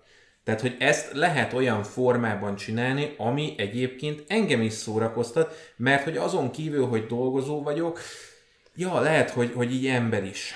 És az a baj, hogy ezt az emberek többsége már megfordította. Tehát azzal, hogy te bementél valahova dolgozni, ahol neked ki kell szolgálni a, a vevőket, te ne kezdjél el ott jópofáskodni, meg legalábbis ilyen helyeken, mert azért van olyan bolt, ahol meg ezt konkrétan elvárják, hogy jópofáskodj, akkor is, hogyha nem vagy egy ilyen karakter. Tehát gyakorlatilag ott, ott ez van, hogy nincs, me- tehát nincs ez megengedve, hogy te ott önmagad legyél, mert, mert neked nem az a dolgod, nem azért vagy ott, hogy önmagad legyél. Legyél önmagad otthon a négy fal között, ott nem zavarsz. Tehát legyél bezárva, gyakorlatilag egy ugyanolyan dobozba, mint a ring, Mint a ring, így van. Igen. és akkor meg van oldva. Én két dolgot láttam a húspultos jelenetekben. Egyrészt ugye amikor elkezd felengedni Randy a, az első jelenetnél, akkor én főleg azt láttam ebben, tehát ugyanez megvolt ez a, ez a, hogy nem tudunk a társadalomhoz viszonyulni, de alapvetően én azt láttam először, hogy oké, okay, kezd felengedni, és kezdi egy picit elfogadni, jól érezni magát, és ezzel szemben a fásult társadalom, aki már belenyugodott a szürkeségbe, és képtelen ezt, és nem akarja ezt elfogadni és földolgozni, ezt kirekezti. Ezt is éreztem egy picit benne, de én inkább azt éreztem, hogy Randy, amikor elkezdte tehát Randy alapvetően úgy indította ezt az egész húspultos dolgot, hogy ő kényszerből csinálja, és nem szereti. Amikor elkezdi ezt csinálni, és elkezd kosarazni az emberekkel, ott előveszi szépen ugyanazt az egy darab mintát, amit ő ismer, a showman szerepet. Csak és kizárólag teszi az agyát az emberek előtt, mert ezt az egy dolgot tudja, hogyan kell. És persze, hogy a normális emberek nem tudnak ezzel mit kezdeni, mert bakker nem egy pankrátor vagy itt most, hanem egy húspultos, egy pár jó szót oké, örülünk, ha adsz, de nem kell itt izé kosarazni, meg, meg izé előadnod a, előadnod a babyface karaktert, aki haverkodik az összes, tehát nem, nem az, az az egy darab showman szerepet próbálja lenyomni az emberek torkán, amit tud, semmi más. És semmi, nem lett, semmi baj nem lett volna, ha mondjuk ott valahol félúton így meghúzza a határvonalat, mert az elején még kifejezetten jó, kellemes is volt ö, nézni azt a jelenetet, ahol ahogy, ahogy ö, például jön, jön, jön egy valaki kér mondjuk hússalátát, és akkor mondja, hogy 20 deka, oké, okay, 20 deka, jön, és már mondja is, és ilyen, és ilyen benne van az energia, benne van a tipikus, az a rendis energia, ami nem feltétlenül showman, az ő tő. Viszont amint elkezd ugye kosarazni, és átbukik a ló túloldalára, és teljesen elveszti a kontrollt e felett, az énje felett, Na onnantól volt már akkor a probléma. Igen. És, uh, és És nem- onnantól, on, onnantól vált kényelmetlenné egyébként ez a jelenet. Ezt én is belátom, mert éreztem. Meg másrészt utána a másik hús, tehát kettő darab, darab ö, ö, emlékezetes húspultos jelenetünk van. És mennyire tükör egymással szembe a kettő. Amikor megnézed a másodikat, és Randy, mint fásult húspultos beáll a pult mögé, és csinálja ezt az art, ahogy csinálja, mm. abban a pillanatban megjelenik a húspult túloldalán a rajongó aki azért szereti őt, azért a bálványképért, aki, és megkérdezi hogy "Ne- nem te vagy a, a Randy Robinson, akit te, te, te, nem, nem, nem én vagyok, és abban a pillanatban elkezdi szégyelni azt, hogy ő ott áll a húspult mögött. És hogy mennyire nem képes ö, emberként funkcionálni ott abba a helyzetbe. És milyen furcsa, hirtelen megjelenik a... Tehát hirtelen hirtelen kitör a valós térbe a, a kos, ami eddig be volt úgymond zárva, és ez abban eh, nyilvánul meg, hogy a hússzeletelőbe így szépen beleüt, és pont abba a forgó ugye fűrész, ilyen penge részébe, ami, ami és, mi, és Men- amúgy képileg is mennyire... mennyire a titáni karakter, mennyire a, mennyire a bálvány karakter dolgozik benne, hogy én vagyok a kemény férfi, és azzal oldom meg, hogy beleütök valamibe, és kemény vagyok. Abban a pillanatban, hogy beleüt, elkezd fáj neki, és vérezni. Igen. De És- nem, de nem engedi el egyébként ott se. Tehát, hogyha figyeled tovább azt a jelentet, ahogy elindul kifele, bekötözött kézzel, fogja a saját kezét gyakorlatilag, ö, a, a saját kezét tartja egyben, mert ugye ezt fölvágta egy ilyen húszszeletelővel, és megy ki, és még mindig tombol. Leborítja a polcokról a, a cuccokat, mindenbe belerúg, ö, iszonyat, amit ott művel, mert még akkor sem, amikor egyébként fáj neki, amikor fájdalmat élet, nem tudja elengedni ezt a, ezt a titán karaktert. Ő neki ezt kell csinálni. Így van, így van, és ez az a pont, ahol egyébként be, bevonnék ide egy személyes történetet, mert ezt egy nagyon hasonlót én is átéltem. Mert uh, most a, a márka nevét nem mondom ki, minden, uh, van ugye a Grand Theft Autóban ugye a Cluckin Bell, na hát akkor Igen. Ott van a Cluckin Bell étterem, gyors étterem, amiben dolgozom, és abban volt az, hogy, hogy harmadik napomon voltam, és és nagyon elegem volt, mert a kollégák, a főnökök nagyon, tehát, tehát mondták, hogy, hogy ne nagyon improvizáljak, ez a csináljam úgy, ahogy ők mondják. Ma jártam Igen. arra, meg benéztem, és pont volt egy Aha. ilyen szituáció ott egy pár emberrel, és néztem, hogy És, hú, és ott húztam le a zsemléket, de akkor még ez a pirító, tehát ez a pirító zsem, zsemle pirító volt, 8-as ával kellett ugye lapátolni kifelé onnan a zsemléket és befelé. Na, és mindig úgy volt, hogy ilyen másfél-két percenként mondták, hogy ez a nyolc normát kérek. Ugye a normál, ugye az a sajtburger. Csak normálnak szokták mondani. És nyolc normát kérek. Én voltam a zsemlepirító, oké, okay, nyolc normál jön. Leteszem a zsemlét, be. 45 másodperc, spirit, ki, vissza tálcára. Két perc múlva, 8 normát kérek. Be, tin, és amikor egy olyan, nem is tudom, olyan két-három óra után, amikor már két hor, amikor már olyan 40 akárhanyatszorra hallod ezt a ting, 8 normát, ké, 8, 8 normát kérek szöveget, na, akkor volt ugyanez nálam, hogy valamit szétverek. Most, most így, úgy Isten igazából. Le, lehet, hogy a főnökömnek a képét fogom szétverni, most csak úgy teljesen véletlenül. Ez amúgy ijesztő, mert honnan a francból jön ez? De valahol tényleg az, az em, em, emberből kiszabadul ez, a nem is, nem is vadállat, mert, mert ez nem vadállat. Egyszerűen az a, az a rebellis valami, ami azt, azt kívánja, és azt akarja érvényesíteni a világban, hogy ne csak ez a, ez a szürke, egyhangú,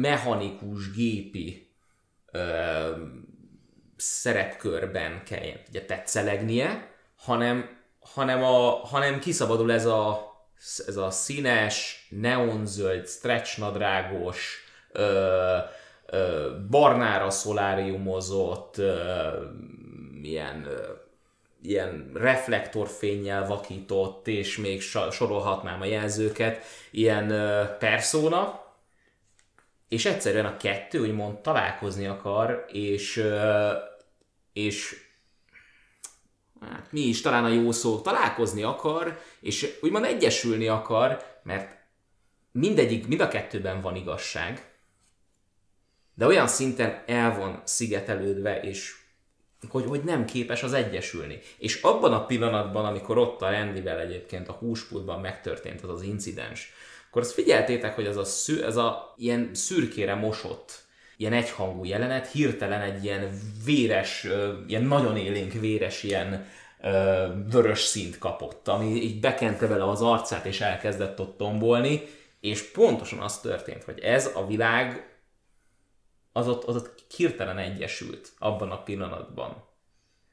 A sok lelkisérelemhez végre társult fizikai fájdalom.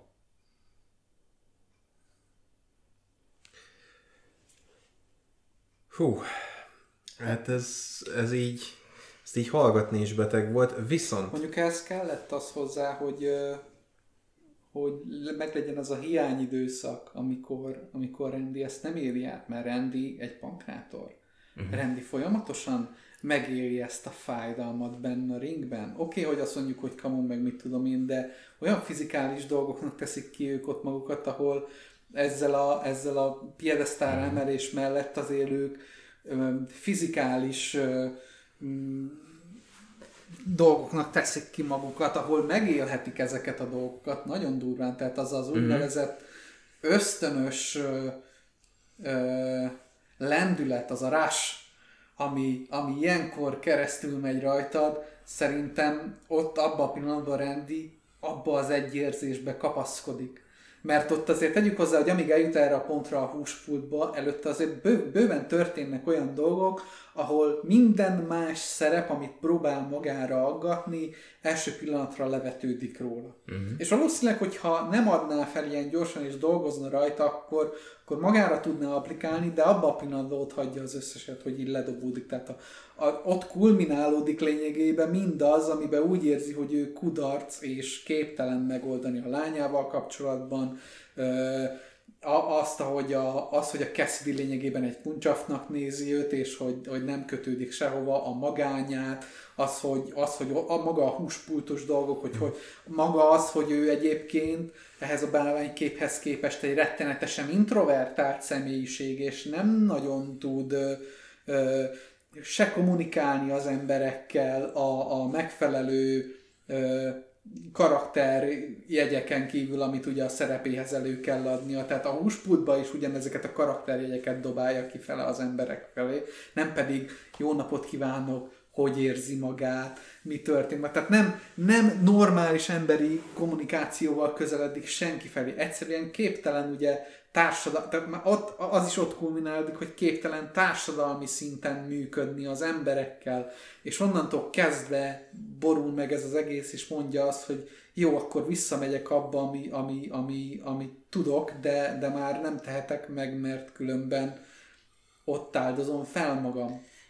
De milyen furcsa, hogy, hogy ugye csak látszólag volt egyébként szürke az a külvilág, mert amit egyébként belül ért meg, amit te is mondtál, hogy egyik vásárló ilyen volt, azzal teljesen jól el volt. A másik az csak nézett rá. A harmadik a, mondjuk kosarazott vele, de ő így reagált. Ennek de az hogy... összetettségével mennyire nem tudott mit kezdeni, mert maga a kis világa, amit Igen. ő fölépített, az egy borzalmasan egyszerű, fekete-fehér világ. a baby, babyface van és nincs közte semmi. És az intrikus kis részletek, amiket meg kéne értenie és földolgoznia, és társadalmi szinten, szociális szinten alkalmaznia kéne, egyszerűen fölfogni képtelen már.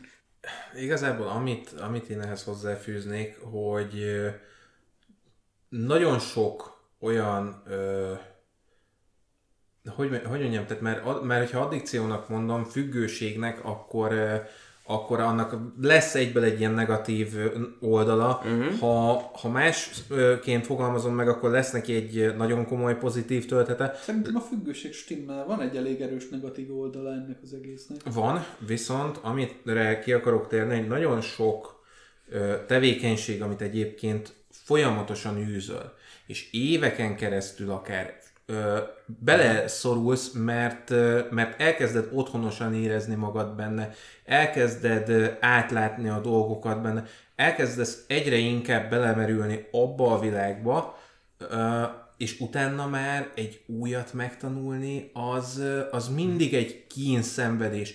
És egy idő után az ember, ha elég időt öl egy ilyen tevékenységbe, egy idő után már fájdalmas ezen a tanulási folyamaton keresztül menni, mert mindenhol azt fogod érezni, hogy kijöttél egy olyan közegből, ahol te voltál már a császár, kijöttél egy olyan közegbe, ahol te vagy a paraszt, és újra össze kell szedned a gondolatodat, és el kell indulnod gyakorlatilag az egyetfejlődésen odáig, hogy eljuss megint egy ember ö, színvonalára hogy funkcionálni tudjál a társadalomba. És akkor, amikor ilyen ö, függőségek után ezek az emberek visszakerülnek a társadalomba, mindig megvan ez, és hogyha nincs körülöttük egy, egy olyan környezet, ami ezen csak azért is átrángatja, vagy ami, vagy ami egyébként elfogadja, így megérti. És képes értékelni ezeket a tetteit, mert tisztában vannak vele, hogy ezek igenis erények, hogy ő ezért küzd. És köszönöm, hogy befejeztétek ezt a gondolatmenetemet, mert ezt én félbeszakítottam ö, még egy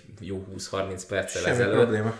Itt vagyunk, ezért vagyunk. Igen, ezt köszönöm szépen. De milyen furcsa egyébként, a, ha megnézzük ezeket a zenei előadókat a 80-as, 90-es évekből, Ugye a 80-as évek zenei előadói még vannak, de vagy retrónak vannak bélyegezve. Hát már a 90-es évek is retro. És szóval és már az is már retro. vagyunk azon az időszakon. Igen, csak van egy különbség a 90-es és 80-as évek között, hogy mondjuk a 90-es még... évek zenéi még most is élnek olyan szinten, tehát hogy régebb óta élnek a köztudatban. Igen, igen. Nem csak emiatt, hanem... úgy mondom. Igen, a 80-as az már nagyon retrónak van bélyegezve. A 90-es évek is, de a különbség az, hogy Kurt Cobain, amikor szembesült azzal, hogy a zenéje be, beszűrődött a, a fősodratú médiában, médiába, bocsánat, akkor 94-ben ö, megölte magát. 2017-ben is két remek előadót vesztettünk el, ugyanebből az érából, ugye Chester Bennington-t, Linkin Parknak frontemberét, illetve előtte még Chris Cornell-t, a Soundgarden és Audio Slave-nek a frontemberét. Mindegyik ugyanebből az érából való. És a 80-as évek e, emberei de viszont hasonlóképpen jártak, mint a kos. Vagy ők, ne, ők nem, ölték, nem, nem ölték meg magukat, de... Hát ha megnézzünk egy ACDC-t, vagy egy Rolling Stones-t, ők ha? még most is koncerteznek. Még mindig meg, Sőt, elég igen. sok rock nagypapa létezik a 80-as évekből. Na ugye, igen, de ez már úgy lecsengett, már úgy nincs, nincs ne, nem játszik a mai világnak így a vérkeringésében már annyira. Me- Megy is el az a korszak. Tehát most már azért elég sok, sok kezd, kezd, akik még megvannak abból az érából, azok is kezdenek már egyre inkább elmenni. Igen, igen. Tehát egyre több halálhírt hallunk olyat, akik ilyen nagy rockzenészek voltak, vagy annak a korszaknak, Bowie, Lemmy, igen. vagy a többiek. És milyen furcsa, hogy a 80-as évek előtt úgy megragadtál, és, és életed végig azt nyomtad abból azt ebből te ki nem léptél. Míg amint, míg a 90-es években az előadók felvettek egy ilyen sokkal flexibilisebb szerepet, amiben adott volt a változása, amint ugye bekerültek fősodratú médiába, és ugye azt elkezdték ö, nagyobb körben terjeszteni ugye a dalaikat, és akkor a végén, a vége meg az volt, hogy végül fejbelőtték, vagy felakasztották magukat azok, én nem azt érzem, hogy azért haltak meg ezek az emberek, mert híresek voltak, hanem alapvetően a személyiségük volt olyan, tehát a személyiségük miatt, a, a, a személyes problémáik miatt jutottak el természetesen az öngyilkosságig, de ennek úgymond ö, ö, mellékterméke idézőjelben és a velejárója volt a híresség. Mert a személyiségükből fakadt az, hogy ők híresek akartak lenni. Ők azt akarták, hogy elfogadják őket. Ők azt akarták, hogy elismerjék őket, ők azt akarták, hogy szeressék őket. Ők a saját értékrendjüket abba akarták megtalálni, hogy ők ezt a bálványképet fölépítették magukról. Tehát én nem azt érzem, hogy a, hogy a, hogy a híresség következménye a halál, uh-huh. hanem, hanem ott valami történik. Hanem a személyiség Aha. következménye a híresség és a halál. Egyébként az a furcsa, hogy a 80-as éveknek a, a legendái, ők még a mai napig vannak ro- nagypapák. Igen. Tehát, hogy e, e, ismerős ez a fogalom. Ott egy sokkal ö, stabilabb társadalom volt azért. A 80-as évek az elég erőteljesen arról szólt, ö, és egyébként már annó szerintem a punkok azok 70-es évek. Nem, ők is már 80-as évek. 70-es, 80, 70-es. 70-es évekre jellemző, mert 80-as mm-hmm. évek a, a punknak a, az ellen Igen. kultúrája volt már a 80-as években a New Wave. Igen. Na a lényeg, amit akarok ezzel hozni, hogy ugye ők már pont az ellen mentek, hogy a, az, ő, az őket megelőző generáció egy ilyen nagyon stabil, nagyon, ö, nagyon egy irányba tartó, de éppen ezért nagyon begyepesedett társadalom. Igen. Ott mindenki kitartott élete végig annál az egy dolognál, ami mellett letette a voksát valamikor tizenakárhány évesen, és onnantól kezdve végig afelé ment, és hogyha nem sikerült neki, akkor ugyanabban a szarban, amit, amit maga körül létrehozott, végig ment, de nem ö, volt, hogy mondjam, nem volt ennyi ö, öngyilkosság mondjuk a, a, a nagy legendák körében. Mert mondjuk volt egy, egy nagyon erős élet szeretet, élet imádat. Igen, tehát ott inkább ők a stabilak akartak maradni. Igen. Tehát ők stabilak voltak végig. Azért uh, hoztam fel egyébként a pánkot, mert náluk például van egy, uh, uh, hát úgy mondom, hogy van náluk egy karakter, aki, aki pont ezt, hogy hogy lehet stabilan végighozni azt, amiről a punk szól. Ú, film ebbe a témában nagyon jó, és nézzétek meg. Green Room. Oké. Okay. A punkban volt egy karakter, ugye Sid Vicious, le, nem bírom kimondani a nevét. Igen. Lényeg az... Rá, gondoltunk? A igen, igen. Nem bírom, nem bírom kiejteni rendesen a nevét. hívják? Sid Vicious. Sid Vicious, okay, igen, igen. Aki, aki egyébként konzekvensen végighozta a pánkot, mert ő végignyomta ezt a, a szétdrogozta az agyát, bulizott, partizott folyamatosan, és ebbe 20 akárhány évesen bele is halt. Ő ezt következetesen végighozta, de ez is egy stabilitás, még hogyha egy rövid életről is beszélünk. Ő letette a voksát amellett, hogy ő punk, és ezt konzekvensen végighozta. Ezt az összes rock legenda egyébként csinálja, és a 90-es éveknél pont megvolt ez, hogy, hogy kezdték fölfedezni ennek a, a kettősségét. És ott már viszont elég sokan ö, elkezdték ezt akikről most beszéltünk, Kurt Cobain, megpróbáltak valahogy rávilágítani azzal, amit alkottak, arra, hogy ez mennyire, mennyire képlékeny, mennyire illékony ez, amit ők csinálnak, hogy az a művészet, amit ők előadnak, az vagy befut, és örök élet hat napig dúdoljuk a slágereiket, vagy soha senki nem fog rájuk emlékezni, mert egyszer csináltak valami nagyon nagyot. És ennek a kettősségét, hogyha megpróbálod földolgozni, ennek tényleg az egyik oldala az, hogy legendává válsz, a másik oldala az, hogy följébe lögöd magad. És hogyha a kettőt nem tudod földolgozni, akkor a második felé fogsz elmozdulni. Tehát, hogyha nem bírod földolgozni, hogy ez ezzel jár, ahhoz kell az a stabilitás, ami az előtted lévő generációnak megvolt. De a, a 90-es éveknek a generációja már ezt nem bírja földolgozni, mert ugye ők megpróbáltak leszállni erről a, a stabilitás vonatról. Igen. És Igen. Áthozni, áthozni egy teljesen más értékrendet, amit utána gyönyörű szépen buktunk, Igen. Mert a 90-es években ezt elbuktuk, és a mostani időszak az tökéletesen mutatja, hogy milyen az, amikor elengedted el azt, ami mögötted volt, abból semmit nem akarsz tovább hozni. Amit egyébként te észrevettél, abból nem tudsz tovább lépni, mert a múltadat elengedted, és nincs jövőd. Bele vagy ragadva ebbe az egy pillanatba, amiben élsz.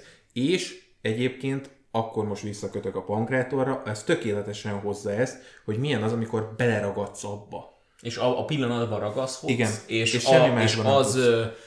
az éltet téged, hogy ebben a pillanatban te vagy a király. Igen. Igen. Összeállt. Nekem, nekem nagyon összeállt, igen, ez az egész. Ö, Szóval amit, amit még hozzátennék ehhez az egészhez, hogy itt fontos azért azt megjegyezni, hogy azért a 80-as évekből fakad, ez amit mondtam, a 90-es évek. 90-esből a 2000-es. Tehát, hogy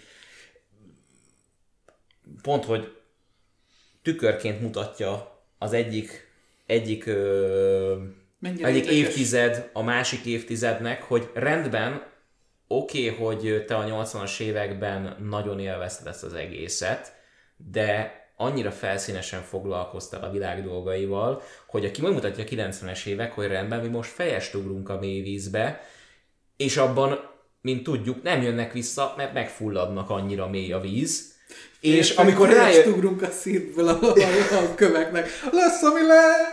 Így van. És néha ne, ne, ne, fejest ugrottak a, a, a- köveknek, igen, a, a, a, a rakpartnak, és amikor rájöttek az emberek, hogy hm, de jó, hát akkor egy 80-as, se 90-es évek sem vált be, úgymond, akkor mi maradt nekünk, amit Színász kolléga mondott, a pillanat királysága, mondjuk úgy. Uh, ja, ha királyságnak lehet azt nevezni egyébként. Uh, de ezzel szemben uh, meg ugye megvannak ezek a törzsek. Tehát ugyanez, hogy, hogy tudnánk mihez ragaszkodni még most is, de föl kéne ahhoz ismerni, hogy ahhoz ragaszkodás kell. Ahhoz az kell, hogy egyszer eldöntsd, és azzal végig tudj konzekvensen menni. Akár azzal, hogy elmész pankrátornak, vagy azzal, hogy elmész pankráció nézőnek, vagy azzal, hogy bármit csinálsz, amiben így meg tudsz kapaszkodni. Ö, mert ez egyébként egy érték, csak ne ragaszkodj hozzá túl erősen. Ne az határozzon Igen. meg. Tehát ne, maga, te, mint érték, ne azzal azonosulja, hogy te vagy ez, és te vagy ez az érték, mert ennél, tehát a rendinek igazából szerintem pont az a baja, hogy ezt a ezt az összetettségét a személyiségnek, hogy nem csak ez, és hogy valami másba is van értéke, és nem feltétlen úgy, ahogy ő gondolja, és többet kell dolgozni érte, ezt ő képtelen volt elfogadni és felfogni, és ezért ő dolgozni.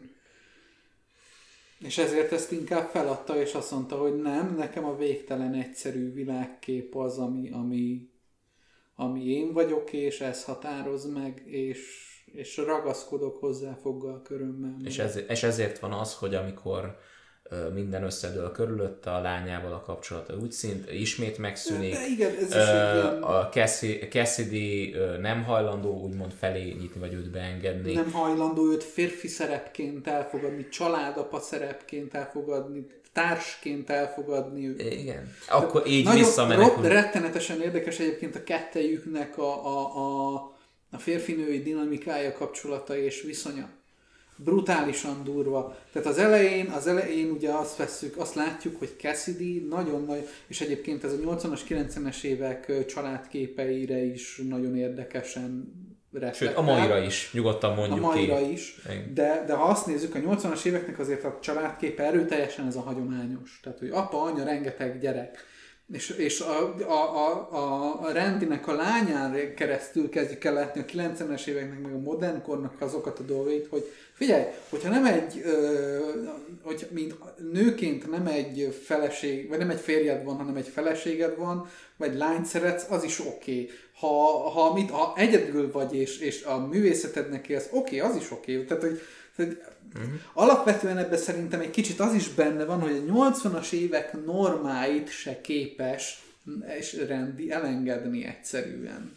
És, és nem tud, tehát nem tud, egyszerűen azzal nem tud mit kezdeni, hogy a lányának barátnője van. Hát amikor meglátja, hogy oké, okay, rendben, ö, és ez tipikusan ez a 80-as évek mentalitása, hogy ö, jó van, oké, okay, szeretjük, hogyha fiúd van, de ha lányos se baj. Tehát, hogy ilyen próbál, de így valahogy, valahogy, tehát egy régi kornak a maradványa ő, és az erősen látszik rajta. És a kettejük kapcsolatán is nagyon durván erősen látszik, hogy két nagyon elveszett, nagyon elborult, nagyon hasonló személyiség, akik azért kezdenek el kötődni egymáshoz, mert nagyon hasonlóak. De ezen felül semmit az ég egy a világon nem képesek egymásnak adni, e, és építeni egymást, és segíteni.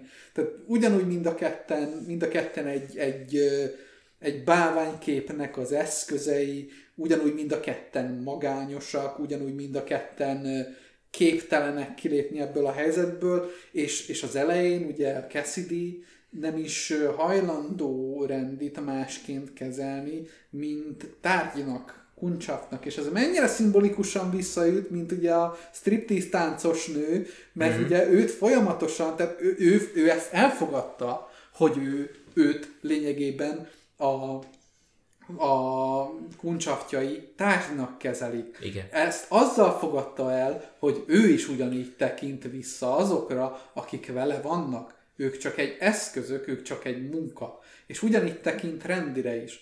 És folyamatosan, és rendi is lényegében a bálványképbe szerelmes, nem ismeri a nőt, semmit az ég egy a világon nem tud róla. Néha elmegy oda hozzá, fizet neki, táncol, hú de jól nézzel ki, te is ugyanolyan, tehát és ugyanazt szereted, mint én. Ugyanazt szereted, mint én, és ugyanazt a, ugyanazt a bálványképet lát, önmagát, önmaga bálványképét szereti magá, a lányban is, mint, mint, mint magában. Tehát lényegében nem, nem, nem a lányt szereti, hanem ugyanazt a ragaszkodást ö, szereti, tehát ugyan, ugyanúgy a múltjához ragaszkodik a lányjal is. És, amik, és, és az egyetlen egy dolog... Mert a... mennyi, bocsánat, mennyiszer van az, hogy a, a filmben, hogy Randy mond valamit, és mo- hogy ó, oh, igen, emlékszem, hogy amikor a lányával van, hogy emlékszem, hogy mennyire szeretted ezt még régen, és igen, apa, régen szerettem, de most már nem igazán az, és, ugye, és amit szeretek. És ráhagyja először, hogy hát, tudod, vidd el azt a pulcsit neki, jó van. Érdekes, hogy Cassidy egyébként ugye a, a, csak, abba, csak abba az egy pici pillanatban kezd el kötődni Randyhez, amikor a gyereknek odaadja az ajándékot, és az fakasztja, tehát hogy semmi előzmény nincs, és semmi utána Hanem nincs, ami, amiben emberként kezdi előtt szeretni, és utána jutunk el ugye ez a jelenethez, amit elkezdesz most mondani.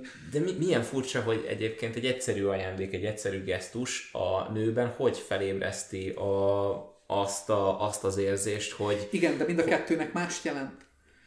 Igen, Tehát amit, igen. Amit, ugye, amit, ugye, amit ugye ebből Cassidy leszűr, az az, hogy hú, törődik a gyerekkel. Hú, ez lehet, hogy egy jó apa szerep lenne az én családi képemben. Rendi viszont egy saját magáról kialakított pici bálványképet ad neki.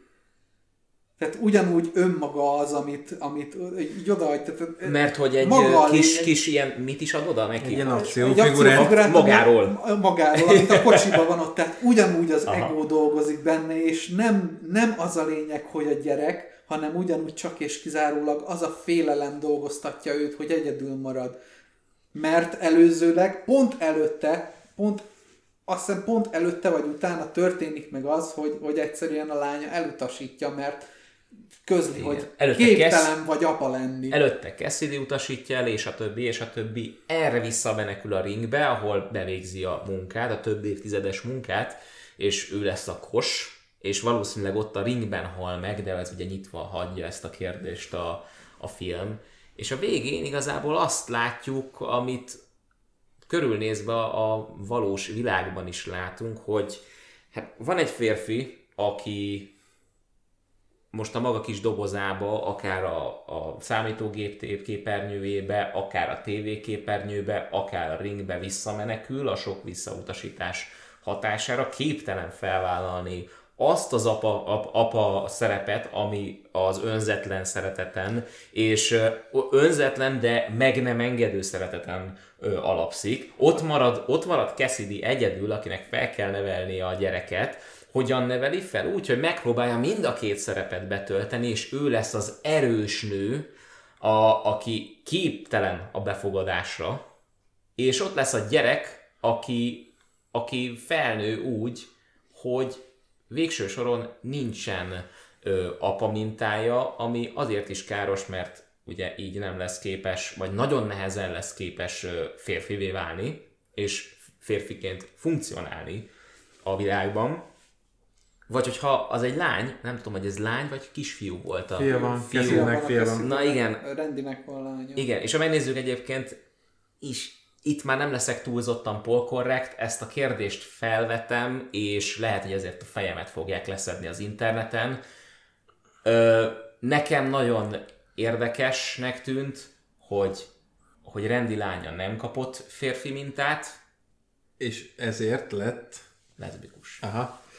Nem lehet tudni, pont ez az, hogy a reakció a lényeg, csak bennem felmerült a kérdés, hogy egy ö, olyan lány, aki amikor ni- Én ezt nem éreztem így, megmondom nem, miért. de mert- csak hogy hadd fejezem, mert haragudj, hogy miközben jött haza, jött haza az iskolából, ugye mi azt láttuk, hogy mindig jön haza az iskolából, és Rendi már ott ugye várja. Na most az, hogy ki mit lát bele abba a pár pillanatba, az megint egyéni preferencia. De én azt láttam, hogy, hogy amúgy kicsit zárkózott a lány. Okkal, amit meg lehet érteni. De felmerül a kérdés, hogy esetleg nem azért zárkózott, és nem, az, nem azért lesz-e úgymond leszbikus, mert férfihoz kapcsolódni nem képes, mert nem kapott normális apamintát. De ezt már nem tárgyalja ki a film, és nagyon okosan. Miért? Mert pont azt, mert csak azt akarja bemutatni, hogy egy ilyen, amit te is mondtál, Ádám, hogy egy ilyen gondolkodásmóddal, mint ami a rendinek van, nem lehet már kezelni ezt a témát normálisan helyén. Nem lehet, mert ez egy nem, nem egy önzetlen megközelítése a témának, hanem egy olyan megközelítése, ami, ami ez a, hát jó, rendben. Ez a, nekem, nekem, nekem ez a, a, a, az értékrendem, neked az az értékrended, maradunk a, mi, a kettőnk kis buborékába, és valójában nem vagyunk ott úgy igazából egymásnak, nem tudom elfogadni, hogy mi ez az egész veled, és, és nem történik igazából semmi, ott van fizikálisan az apa, de még sincs ott. Én nem feltétlen hiszem azt, hogy ez ennek a következménye. Azt, uh-huh. azt látom benne, amit beszéltünk, hogy mivel ő, mivel ő nem ismerte a lányát, tehát nem tudta, hogy, hogy tehát én nekem inkább az volt ebbe benne, hogy, hogy, hogy soha nem volt mellette, soha nem beszélt vele, uh-huh. soha nem. Tehát, hogy ez inkább számára egy meglepő dolog volt Rendinek, hogy, hogy ez, mint hogy le is írod, hogy nem tud, le is mondod, hogy nem tud vele mit kezdeni. Ez egyrészt nekem inkább azt jelentette, hogy akár eltelt egy csomó év, és azt se tudom, hogy barátnője van a lányomnak. Tehát, hogy, hogy le, ha ott lett volna mellette, akkor is simán leszbikus lenne szerintem a lány. Csak lehet, Lehet, hogy akkor nem. Tudna, tudta, ha tudta volna rendi, és ott van mellette, akkor nem így kezeli ezt a szituációt, hanem családapaként meg tudja tanulni és kezelni. Színász a Még, karmester to- még, bólogat. még tovább mennék itt, csak hogy összehúzzam kettőtöknek a, a, az álláspontját. Ugyanarra gondolunk szerintem. Nem az a, a probléma abban a jelenetben, hogy, hogy Rendi lányának barátnője van, és nem az a probléma abban a jelenetben, hogy Rendi nem tudja, hogy a lányának barátnője van, hanem hogy azt se tudja, hogy a saját vére, a saját lánya egyébként barátnővel vagy pasival rendelkezik. Tehát, hogy, hogy semmit nem tud róla. Olyannyira Ezt- ezt- elemire ezt- nem tud róla semmit, hogy, hogy azt sem tudja, hogy, hogy kifele vonzódik. Alapvetően amennyit látunk a két lánynak a kapcsolatából, egyébként a Rendinek a lánya az, aki a női szerepet betölti. Igen. Tehát a másik Igen. lány az, aki inkább a férfi, tehát ő az, aki, által, aki oda megy ugye a lányhoz, és azt mondja, hogy ő megvédi őt, és hogy ő elintézi a... Tehát a kettőjük közül ugye, ugye a, a rendi lánya a passzív a kapcsolatban. Igen. És a, és a másik... A másik az aktív. És igen, ő az, aki, ő az, aki inkább a férfiasabb szerepet tölti be a, a, a, ebbe a kapcsolatban. Igen, igen, ez tisztán Ez látszódott tisztán egyébként, mert látható. ő az, aki kiment a, az ajtóhoz, és ott állt az ajtóban, és azt mondta, hogy nem, még nem jössz be. És csak akkor, amikor mind a kettőjüknek jó volt, és látta, hogy Rendi nem egy agresszív vadállat, akkor mondta azt, hogy oké, okay, rendben, bejöhetsz. Ez tisztán látszódott, így van.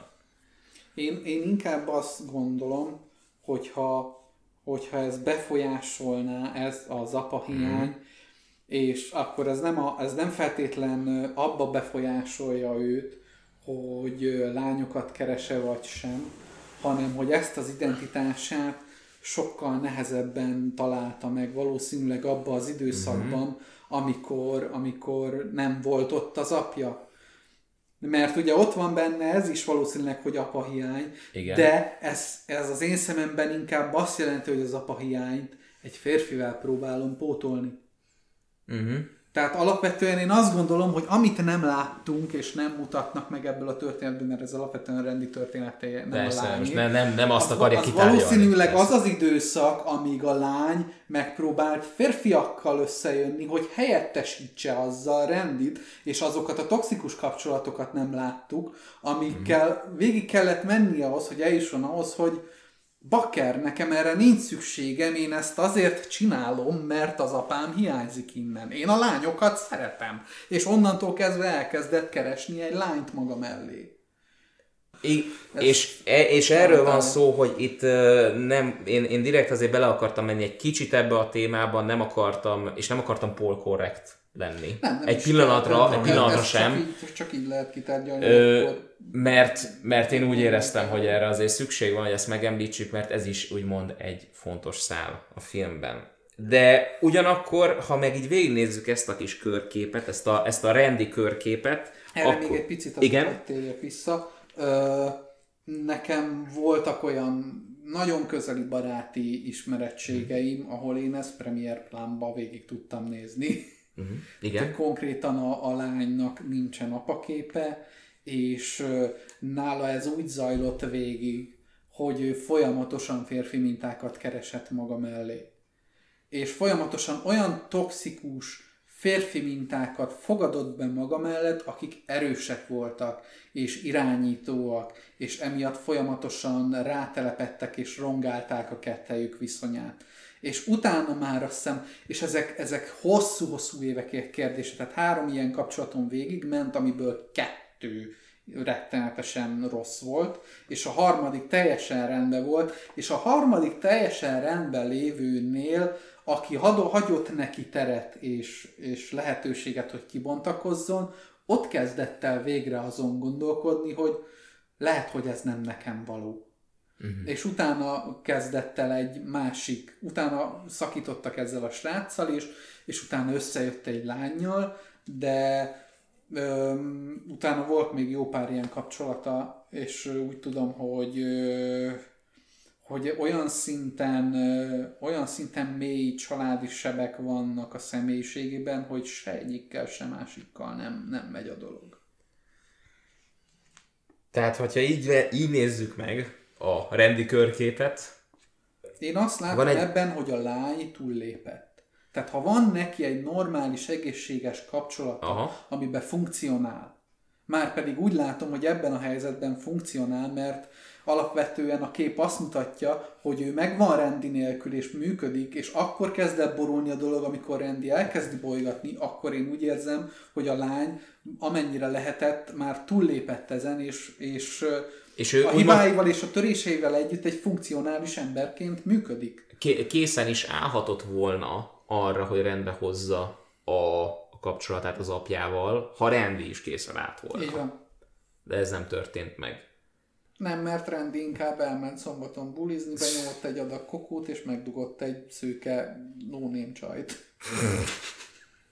Nem is az a durva, hanem hogy mindezt pénteken csinálja, aztán szombat reggel Hazaér. ö, hazaér és olyan szinten ö, kiüti magát, mert egyszerűen az, az agya nincs a helyén, fogja, befekszik az ágyba, elalszik, és éjszaka tér magához. Mondjuk egy, mint, mint, nyolc, mint 82-ben egy ACDC koncert után körülbelül. Körülbelül. Szerintem ezzel a lendülettel én úgy érzem, hogy ki is sikerült a Pankrátor című filmet tárgyalnunk. Úgyhogy nagyon szépen köszönjük a figyelmeteket. Hamarosan ismét jön egy adás, azt a kulisszák mögé titeket egy kicsit beengedve azt tudom mondani, hogy ezt most fogjuk felvenni. Oh. És a streamekkel kapcsolatban azt tudom csak mondani, hogy egy kicsit most ugye el fognak maradozni, kicsit nagyobb hangsúlyt fognak kapni ezek a beszélgetős adások, erről gondoskodni fogunk.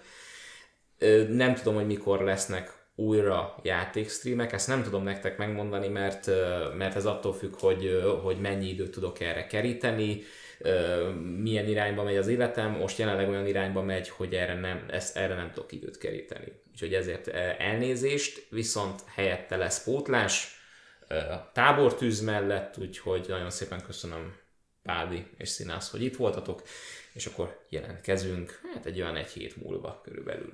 Sziasztok!